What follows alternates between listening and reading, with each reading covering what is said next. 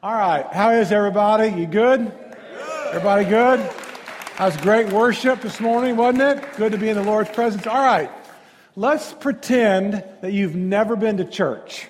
And some of you haven't been very much, but let's, let's pretend that you've never been to church and you get motivated. You never went to vacation Bible school, you never went to Sunday school, and you get motivated. And you're motivated and you're going to say, you know, I'm going to try it five times. I'm going to go to church five Sundays in a row, and that's it. And you go to five different healthy churches. You know what you would hear? Pretty much the same thing. You would pretty much hear that Jesus died for your sins, that God gave his son for you, that God loves you, and you would hear a lot of you, you, you, you. And it would be so easy for you to conclude that Christianity really is about you, right? Because all you would hear is, hey, God loves you, and God died for you, and Jesus died for you. And if you'd never been to church, after church number five, you would go, wow, this is really good. Because it's all about me, isn't it? And so, as a pastor, our tall order is always trying to help us understand that yes, God has something for you, but the question is, does he ever want something from me? It's kind of almost like Galileo and Copernicus back in the Middle Ages trying to convince everybody that the earth was not the center of the universe. In fact, our earth, they said, was not even the center of the solar system, and they were right. But they had to convince everybody of that. Now, in our more sober moments, well, that's not a good word, in our more rational moment, okay, we are, we are thinking through this because we know it's not about us.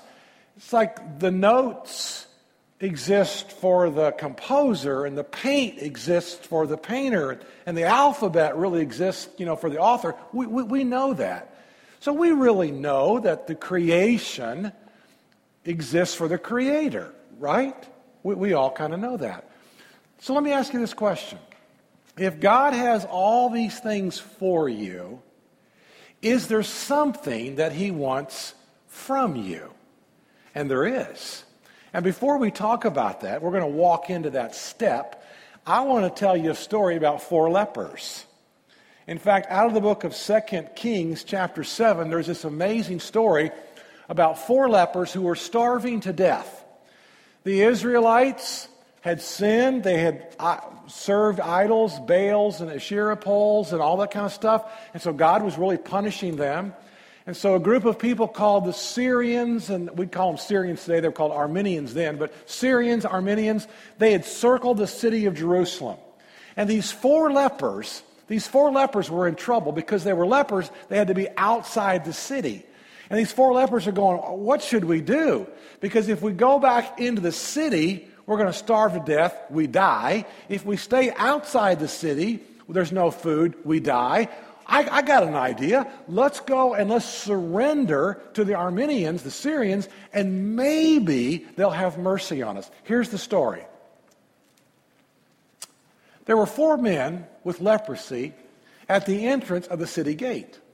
And they said to each other, Why stay here until we die? If we say we'll go into the city, the famine is there and we will die. And if we stay here, we will what? Things are not looking good for these four guys, are they? We will die. So let's go over to the camp of the Arameans, we'd call them Syrians today, same people, and surrender. If they spare us, we will live. If they kill us, well, then we will die. The next verse. At dusk, they got up and they went to the camp of the Arameans. When they reached the edge of the camp, the enemy was gone. No one was there. Look, look at what happened. For the Lord had caused the Arameans to hear the sound of chariots and horses and a great army. And so the Arameans said to one another, Look, the king of Israel has hired the Hittite and the Egyptian kings to attack us. So the enemy, the Arameans, got up and they fled in the dusk and they abandoned their tents and their horses and their donkeys. They left the camp as it was and they ran for their lives. This isn't the lepers, this is the whole Aramean camp. Look what happens next. So the men who had leprosy, They now reached the edge of the camp. They entered one of the tents, so the enemy's gone. He's, they're nowhere to be found. They entered one of the tents and they ate and they drank. They haven't eaten a buffet in years. This is Ruth Chris, this is Bern's, this is Bonefish, all wrapped into one. This is like, oh my gosh, I've died and gone to heaven. So here these guys go. They entered the tent, they ate, they drank. Then they took silver and gold and clothes and they went off and they hid them. We're going to hide them because we might need them someday. They return and they enter another tent and they eat some more and they drink some more and they take some more clothes, they take some more silver, they take some more gold, and they go hide them. Now, can you imagine this? Here are these four guys. They've not eaten now in a long time, and now they are like bloated. You know, they're belching and, you know, bloated, and they've, they've drank so much they're stumbling. They're like, oh my gosh, this is so good to be true. They returned to another tent and they took the, some of the things and they hid them also. Look at the next verse. Then they said to each other, now they, they came to their senses. What we are doing is not right. We're not doing the right thing here. You see, we've taken all this food and we've eaten all this food and we've taken all this silver, and we've taken all this clothes and we've hid them. Our fellow Israelites over in the city, they are starving to death. We're not, we're very selfish. This is all about us. And life's not all about me. And they said, they came to this conclusion what we are doing is not right. This is a day of good news, and we're keeping it to ourselves. And so when Jesus, in Matthew chapter 4, tells us this incredible news and what we're going to do and what we're going to become, we can't keep this to ourselves, can we? You see, if Jesus does all these things for us, there is one thing, one step that he wants from us. And it's in Matthew chapter 4, verses 18 through 22. And here are our verses for this morning. As Jesus was walking beside the Sea of Galilee, he saw two brothers, Simon called Peter and his brother Andrew. And they were casting a net into the lake, for they were fishermen. Come, follow me, Jesus said, and I will send you out to fish for people. And at once they left their nets and they followed him. Going on from there, he saw two other brothers, James, the son of Zebedee, and his brother John. They were in a boat with their father Zebedee, preparing their nets. And Jesus called them. And immediately they left the boat and their father and they followed him. If you were to ask me, what are all the things that, that God has for you? I could give you a list this long. If you were to ask me, what is the one step that God wants from you? It is for you and I to learn to fish for people. Here's the answer followers fish. Followers fish. When you follow Jesus Christ, the one thing he asks from you, and the one thing he asks from me, is that we learn to fish for the people that he's put in our lives so that we can help them with this amazing good news. This good news is too great to be true. And so, what he asks us to do then is to share this with other people. Now, the pushback always is, well, I don't know enough, and I don't, I'm not good enough, and and, and I'm, I'm embarrassed and I'm not an extrovert, I'm an introvert. So there's, there's always the pushback that comes back from this. Well, well, we'll talk about that in just a couple minutes. Now, what pastors usually do at this point in the message is they start telling you all these great evangelistic stories, these wonderful conversion stories, these people that were on Skid Row and they became Christians, or these wonderful wealthy people who became Christians. And usually at that point, you tell a story like, like the Billy Graham story, like how Billy Graham was converted. It's a great story. Or like the D.L. Moody story, guy in the 1800s, great, great story. But we're not going to do that this morning. In fact, we're going to do something that, until about an hour ago, I've never seen done in church before. What I'm going to do right now is ask a man whom I've gotten to know the last two years to come join me on stage. And he's not yet bought in to Jesus being the Messiah. He's not there yet. He is seeking truth. And so, what I'm going to do is something that you've probably never seen before, and there's probably a really good reason why you've never seen this before. I'm going to ask him to come join me in just a second, And we're going to honor him by not trying to choke the gospel down his throat. I have promised him that no one will come up to him after the service or between the services and start firing scripture verses at him and, you know, hell is hot, you know, turn or burn, you know. We're, we're, we're not. So I need your commitment. I need you to honor it. Will you honor that for just a, for a few minutes? Okay. All right. So, Jim, you, this is Jim Purse. Jim, would you come up here and will you honor Jim Purse?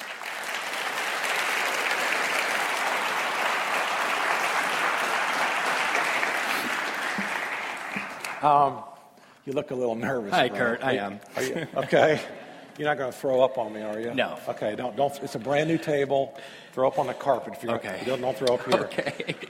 Um, what I really like about this story is Jim's a professional, same job for 20 years, has a great wife, two wonderful boys. Um, graduated from FSU, so will all the Gator fans have a little grace this morning in the room, okay? So is a graduate of FSU. And um, so let me tell our story, and I want to let Jim do some talking as well. So Jim's still not where I am or where some of you are, but he's in the process. So this story is still being written, all right? Um, about two years ago, you and Allie um, bought a house across the street and uh, two houses over from us. Um, Bob and Teresa, who owned this large house, uh, needed to downsize. Teresa, I think, had cancer, and, and so Bob had to take care of her. So the house was for sale. And Denise and I, we're a little odd about this. We began to pray for really unchurched neighbors. We don't want church neighbors. Okay? Sometimes that's good, but we want unchurched neighbors who might become Christians or who might, you know, grow in their faith that we might have an opportunity for. So we began praying, you know, for somebody who's not fully all in to Christianity to purchase that house. We didn't want a bunch of heathens, but we just wanted people, you know, that, that would be open to, to Christianity. And, and so two years ago, they move in, and so we're praying for them and praying for how we can approach this. Uh, our youngest daughter begins to nanny for them, and so we're building a relationship. So a year goes by. And after a year, we're practically out in the street, you and I are. And I said, Jim, love to invite you and Allie and the boys to come to church. We'd love to have you come. We've got contemporary music. We've got this great children's ministry, awesome children's program. And at that moment in the street, Jim kind of throws the emergency brake. And in the street, he says to me basically some spiritual sticking points, some issues that he has with, with all of this. And so I'm going to let him express that and expose that in, in just a minute. But first of all, um, thank you for being here. Thank you for your courage. Um, you, I'm, I'm, kidding. I'm not kidding. This, this, took a lot of courage today, so we, we appreciate that. All right, we do. We appreciate that. Um, so, first of all, little spiritual background. Did you grow up in church? Yes, no, or what was that about? I grew up as Catholic. Uh, I was baptized as an infant. I completed the confirmation process. Um, but growing up with, with, going to church as a Catholic, I, was, I wasn't getting a lot out of it. Okay, so, so did the church world make a lot of sense to you? No, not really. Okay, didn't impact you greatly? No. Okay. Um, so I asked you to come, and you said to me, your biggest spiritual sticking point was? I, I spoke with you that I believe Jesus is real. He was a real person. Um, my sticking point, my troubles are, are believing over a 50% mark if Jesus is actually the Son of God. Okay, so we're in the street and we're having a discussion about whether Jesus is the Son of God. He believed he was real, a historical person. And I think what surprised you is I didn't try to convert you out there in the street. It was too hot. um, but but that that kind of and, and, that that open a door. Then I mean you, you seem to be more receptive because of the approach. Uh, yes. Okay. So I said, just come. I always use the words lean in, just come. And so you and your wife came like six or seven months uh, after that and uh, invited you several times. You were here for Christmas Eve. And then you said you wanted to meet me. Tell, tell that story a little bit. That I wanted to meet you, meet with you and talk, talk with you. Um, ask more questions, and I thought Starbucks would be a good place because I know you pretty much live there. Starbucks is a great place to meet people. Um, so we did. We met at Starbucks. It took me about a month to actually set this up, and Jim said, "You're not very good at this, are you?" well, pro- probably not. Um, so we, we meet at Starbucks, and you start expressing what you did believe, but you also start expressing where you were struggling. And, and some of those things were the Bible. Right. You weren't sure how, how did I, you remember that? Yeah. Did I believe the Bible was real? And how did I know that, that man didn't write it? Right, right, yeah. Is that what you said? It was, it okay, was. Okay, I don't make put words in No, no, no, All you're right. All right. And then um, you asked me too, you, you expressed some of your doubts. And then you asked me a question that, that, that I think my answer surprised you. Do you remember that? Yeah. I asked you if you had any doubts, And which I did- was expecting you to say no, but you said that you did. I did, I did have doubts. Yeah. So his eyes got about this big when I said that, and he, but he said, "He said, but you're the pastor." and, and I said, "I said I, I, I'm at I'm at 92 percent faith, but honestly, there's about eight percent over here that I haven't got figured out." And you said, "Tell me about that." I said, "Okay. Sometimes I pray for people and they get healed. Sometimes I pray for people and they die." I said, I can't connect all the dots over here. I'm at 92%. And then Jim began to ask me, you know, like, why, why are you in the 92%? What, what, what pushed you like, like over the edge? And so we talked then for about, about another hour. And so you said, I'd like to, I think you said you were at 22%. Right. From zero to 100, you said, you said, how do I get to 50%? Because that was a mark that you felt like would be strong for you to grow in your faith. And so I made several suggestions on how you could grow in your faith. You remember some of those things? I, I do, and I remember telling I told you that I don't want to just believe out of fear. I want to believe for the right reason and fully, or believe over the 50% mark to have faith. And um, you gave me a Bible, which I've been looking at, and just keep coming to church, and don't lean away, but lean in. Yeah, yeah. And so that's what he's been doing.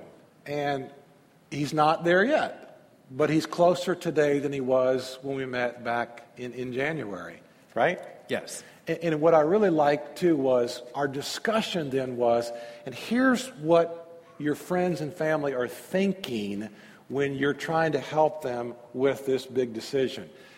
What Jim basically asked me at the end of our Starbucks meeting was, Will we, will we still be friends if I never give my life to Christ? Will, you still like acknowledge me, or will you like shut the garage door and, you know, pretend that I'm not really, uh, you know, your neighbor? And I thought that was fascinating, because because people where Jim is, they're asking, "Am I your project? Am I another notch on your gun belt?" Will, will, you, will you be my good neighbor? Well, I'm not a good neighbor, but will you be my neighbor and, and, and will you love me even if I never give my life to Christ? And you see, the answer to that question is yes.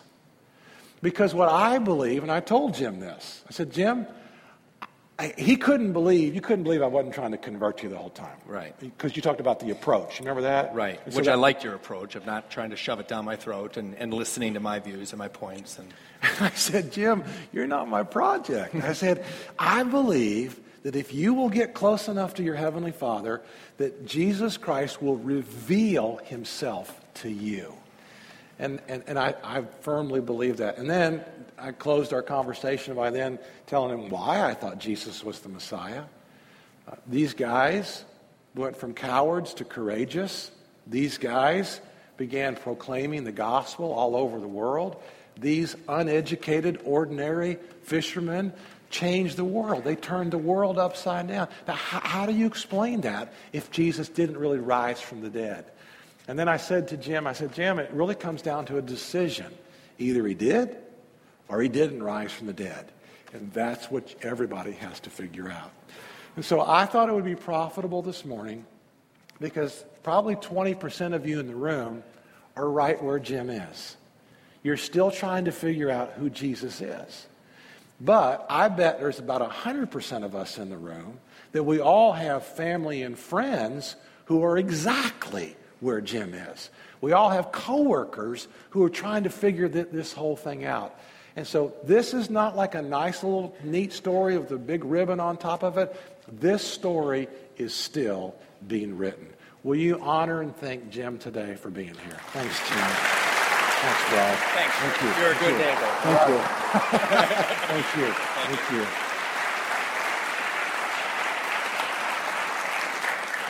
That's a lot of courage, isn't it? If you're new this morning, yes, we are a crazy church. We sure are. Let's go back to Matthew chapter 4, verse 18. Let's review what Jesus just said here. Jesus, he's walking beside the Sea of Galilee. He sees two brothers, Simon, called Peter, brother Andrew. What are they doing?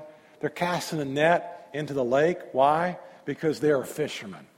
I want to make some observations about this this morning for just a couple minutes because I think it's our job as followers of Christ to fish. Doesn't matter if you're an extrovert, doesn't matter if you're an introvert, doesn't matter if you're educated, doesn't matter if you're uneducated. What we can all do is we can all fish for people. And here's the first observation number one Jesus fished where the fish were. I, that's just so obvious. It's really hard for me this morning not to use any offshore fishing illustrations, but I'm not going to do it. I'm not going to do it. But see, what Jesus did is he's walking beside the Sea of Galilee. He's not walking out in the wilderness. He's walking beside this great big lake that's filled with fish. Now, here's the amazing news you already have all those people in your life, the fish are all around you. Jesus is walking to the fish. I think the fish are swimming to you. You've got family, you've got friends, you've got coworkers, you've got neighbors. You have all these people in your life, and they're all around you. They're all around our, our lives. So Jesus is just, he's just going where the fish are. So that, that's not real hard for us because we have a very biblically illiterate country, and we're filled with people who don't really fully understand and are just like Jim trying to figure this whole thing out. Number two, he, he didn't write people off. I love this. Jesus didn't write people off, but he looked with interest. Now, let me explain this. Because a lot of times, some of us in the room just kind of write people off well, you know, she's so, you know, sinful, or he's so carnal, or he's so vain, or he's so egotistical, or they're so much full of pride. You just kind of write them off. Jesus never wrote people off. Jesus always looked with interest on some of the most sinful men, some of the most sinful women that you could ever imagine. He never looked over them. He never looked past them. He never wrote them off because he knew that his heavenly Father could reveal truth to everybody. So Jesus didn't write people off. He looked with amazing interest. Look at the next one. Jesus fished with a net. Now, what do I mean by that? When you use a pole and you use like a piece of bait on a hook, you're usually fishing for maybe one type of fish. Jesus is fishing with a net. And when you fish with a net, you pull up a whole bunch of things. And some of them come and some of them are good to eat and some of them you throw back, right? But here, here's what I've learned about this I don't really ever know who will become a Christian and who won't. When I was a younger pastor, I was convinced I knew. I knew exactly who would become a believer and who would not. So I'd be out with somebody, you know, and I'm in my mid 30s or whatever, and all of a sudden, you know, they're just really nice people, and I'm going, you know what? They're nice people. They're probably a little more spiritually inclined than other people. They're going to give their lives to Jesus, and they never did. Then there were other people, you know, that would come up to me, you know, as a young pastor, and, and, and I, I, had to learn a different word when they were telling me about all their sinful stories. I had to learn a different word than wow. I sat there and listened. I, I went, wow. I mean, I mean, finally one man said, Can you come up with a different word than saying wow to everything we tell you? I mean, I was amazed at some of the things that they would tell me. They ended up becoming Christians, they ended up surrendering to Christ. I don't know, and you don't know who's going to become a Christian. We don't. We have no clue. So we fish with a net. We sow those seeds. We, we, we, we try to help all these different people. We, we don't look past people. We don't look around, we, we look with interest. Look the next verse we have here. Well, there's three components. Number one, first one is relationships. You build relationships with people, they're not your project. You love them no matter what. You're their friend no matter what. Whether they give their lives to Christ or not, you're still in the, in the game with them, right?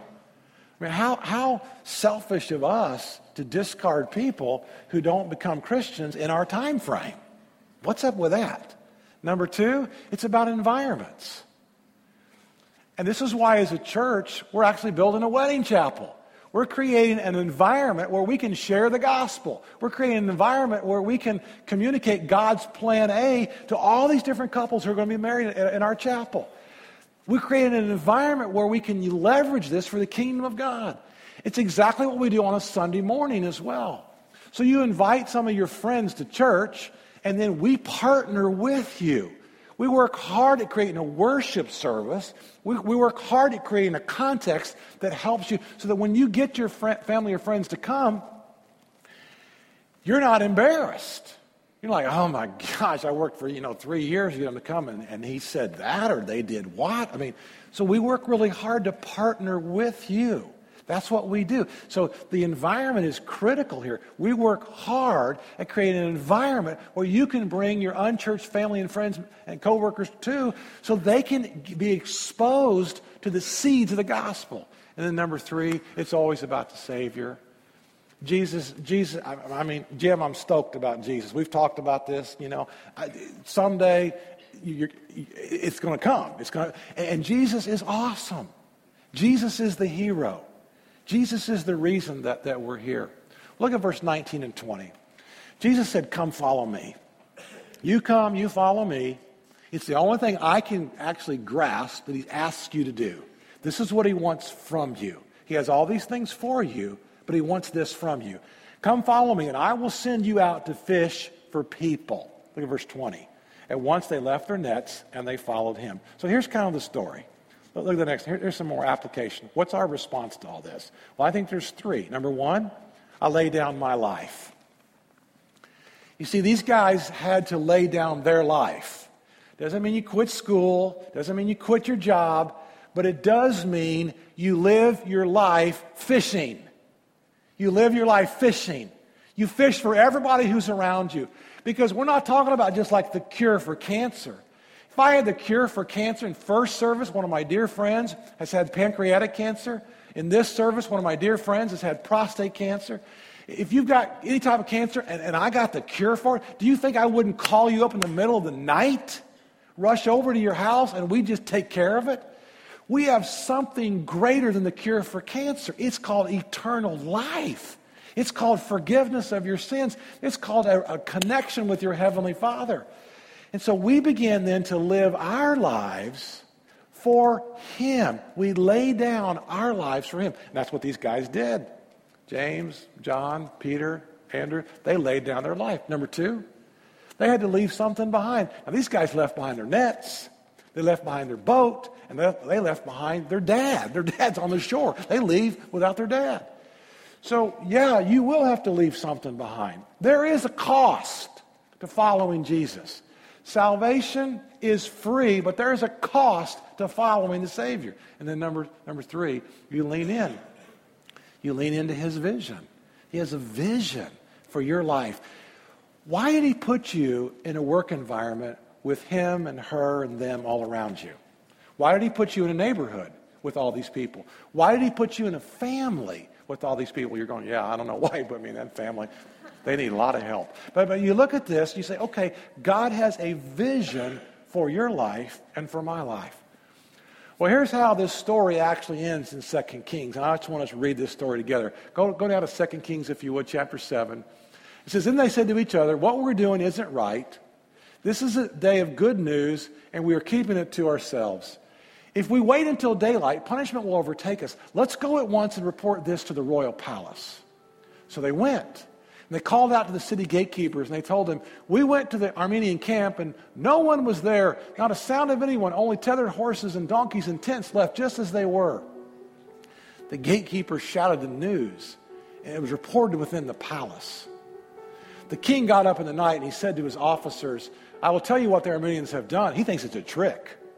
They know we are starving, so they have left the camp to hide in the countryside, thinking they will surely come out, and then we will take them alive and get into the city. One of the officers answered, Well, I got an idea, sir. Have some men take five of the horses that are left in the city. Their plight will be like that of all the Israelites left here. Yes, they will only be like those Israelites that are doomed. In other words, he's saying, What have we got to lose? So let us send them to find out what happened. So they selected two chariots with their horses, and the king sent them after the Aramean army. He commanded the drivers, Go out and find what has happened. And they followed them as far as the Jordan. And they found the whole road strewn with the clothing and equipment the Arameans had thrown away in their headlong flight. So the messengers returned and reported to the king. Then the people went out and they plundered the camp of the Arameans. What an incredible story. It's too good to be true, but it was too great to pass up. See, in this room, maybe you've been struggling like, like Jim. In this room, though, maybe today you've crossed over the threshold and you would like to give your life to Jesus Christ. He's your hero. He's the great I am. He's the living Word of God. And so we're going to give you that opportunity today. We'll give you that opportunity right now. It's called a, prayer, it's a salvation prayer. It's your confession that Jesus is the real deal. And I, we're going to say it out loud with you, but perhaps today, this is the first time in your life you've ever said this prayer, you've ever connected to Christ, to your Heavenly Father. So I'm going to ask us to stand up. I'm going to ask our prayer partners to come and up, down up front, down here, if you would, prayer partners. And if you've never given your life to Jesus, we give you this opportunity right now, this morning, today, with all of us. Here's our, here's our prayer. Ready? Are you ready? Here we go. Lord Jesus, I accept you as my Savior. I am so grateful that you are able and willing to forgive me of all my sins. I confess that you are the Son of God, and at this moment I give my whole life to you. Thank you for allowing me to become a Christian and to live with you forever. Amen. If you've given your life to Jesus this morning, come down front. Let them pray with you, pray for you, and pray over you and just let these wonderful partners just revel in your incredible decision. Now, the question is as I leave here today, who am I going to fish for? The question is who's around me? Who's in my family? Who's in my neighborhood? Who are the people around me that God's called me to fish for in a great way? And you know what it takes? The average is seven to nine invitations before people come to church. I think Jim was five or six. The average is seven to nine. So don't give up. Keep fishing. Keep fishing. Keep fishing. Lord Jesus, we worship you today. In your wonderful name we pray. Amen.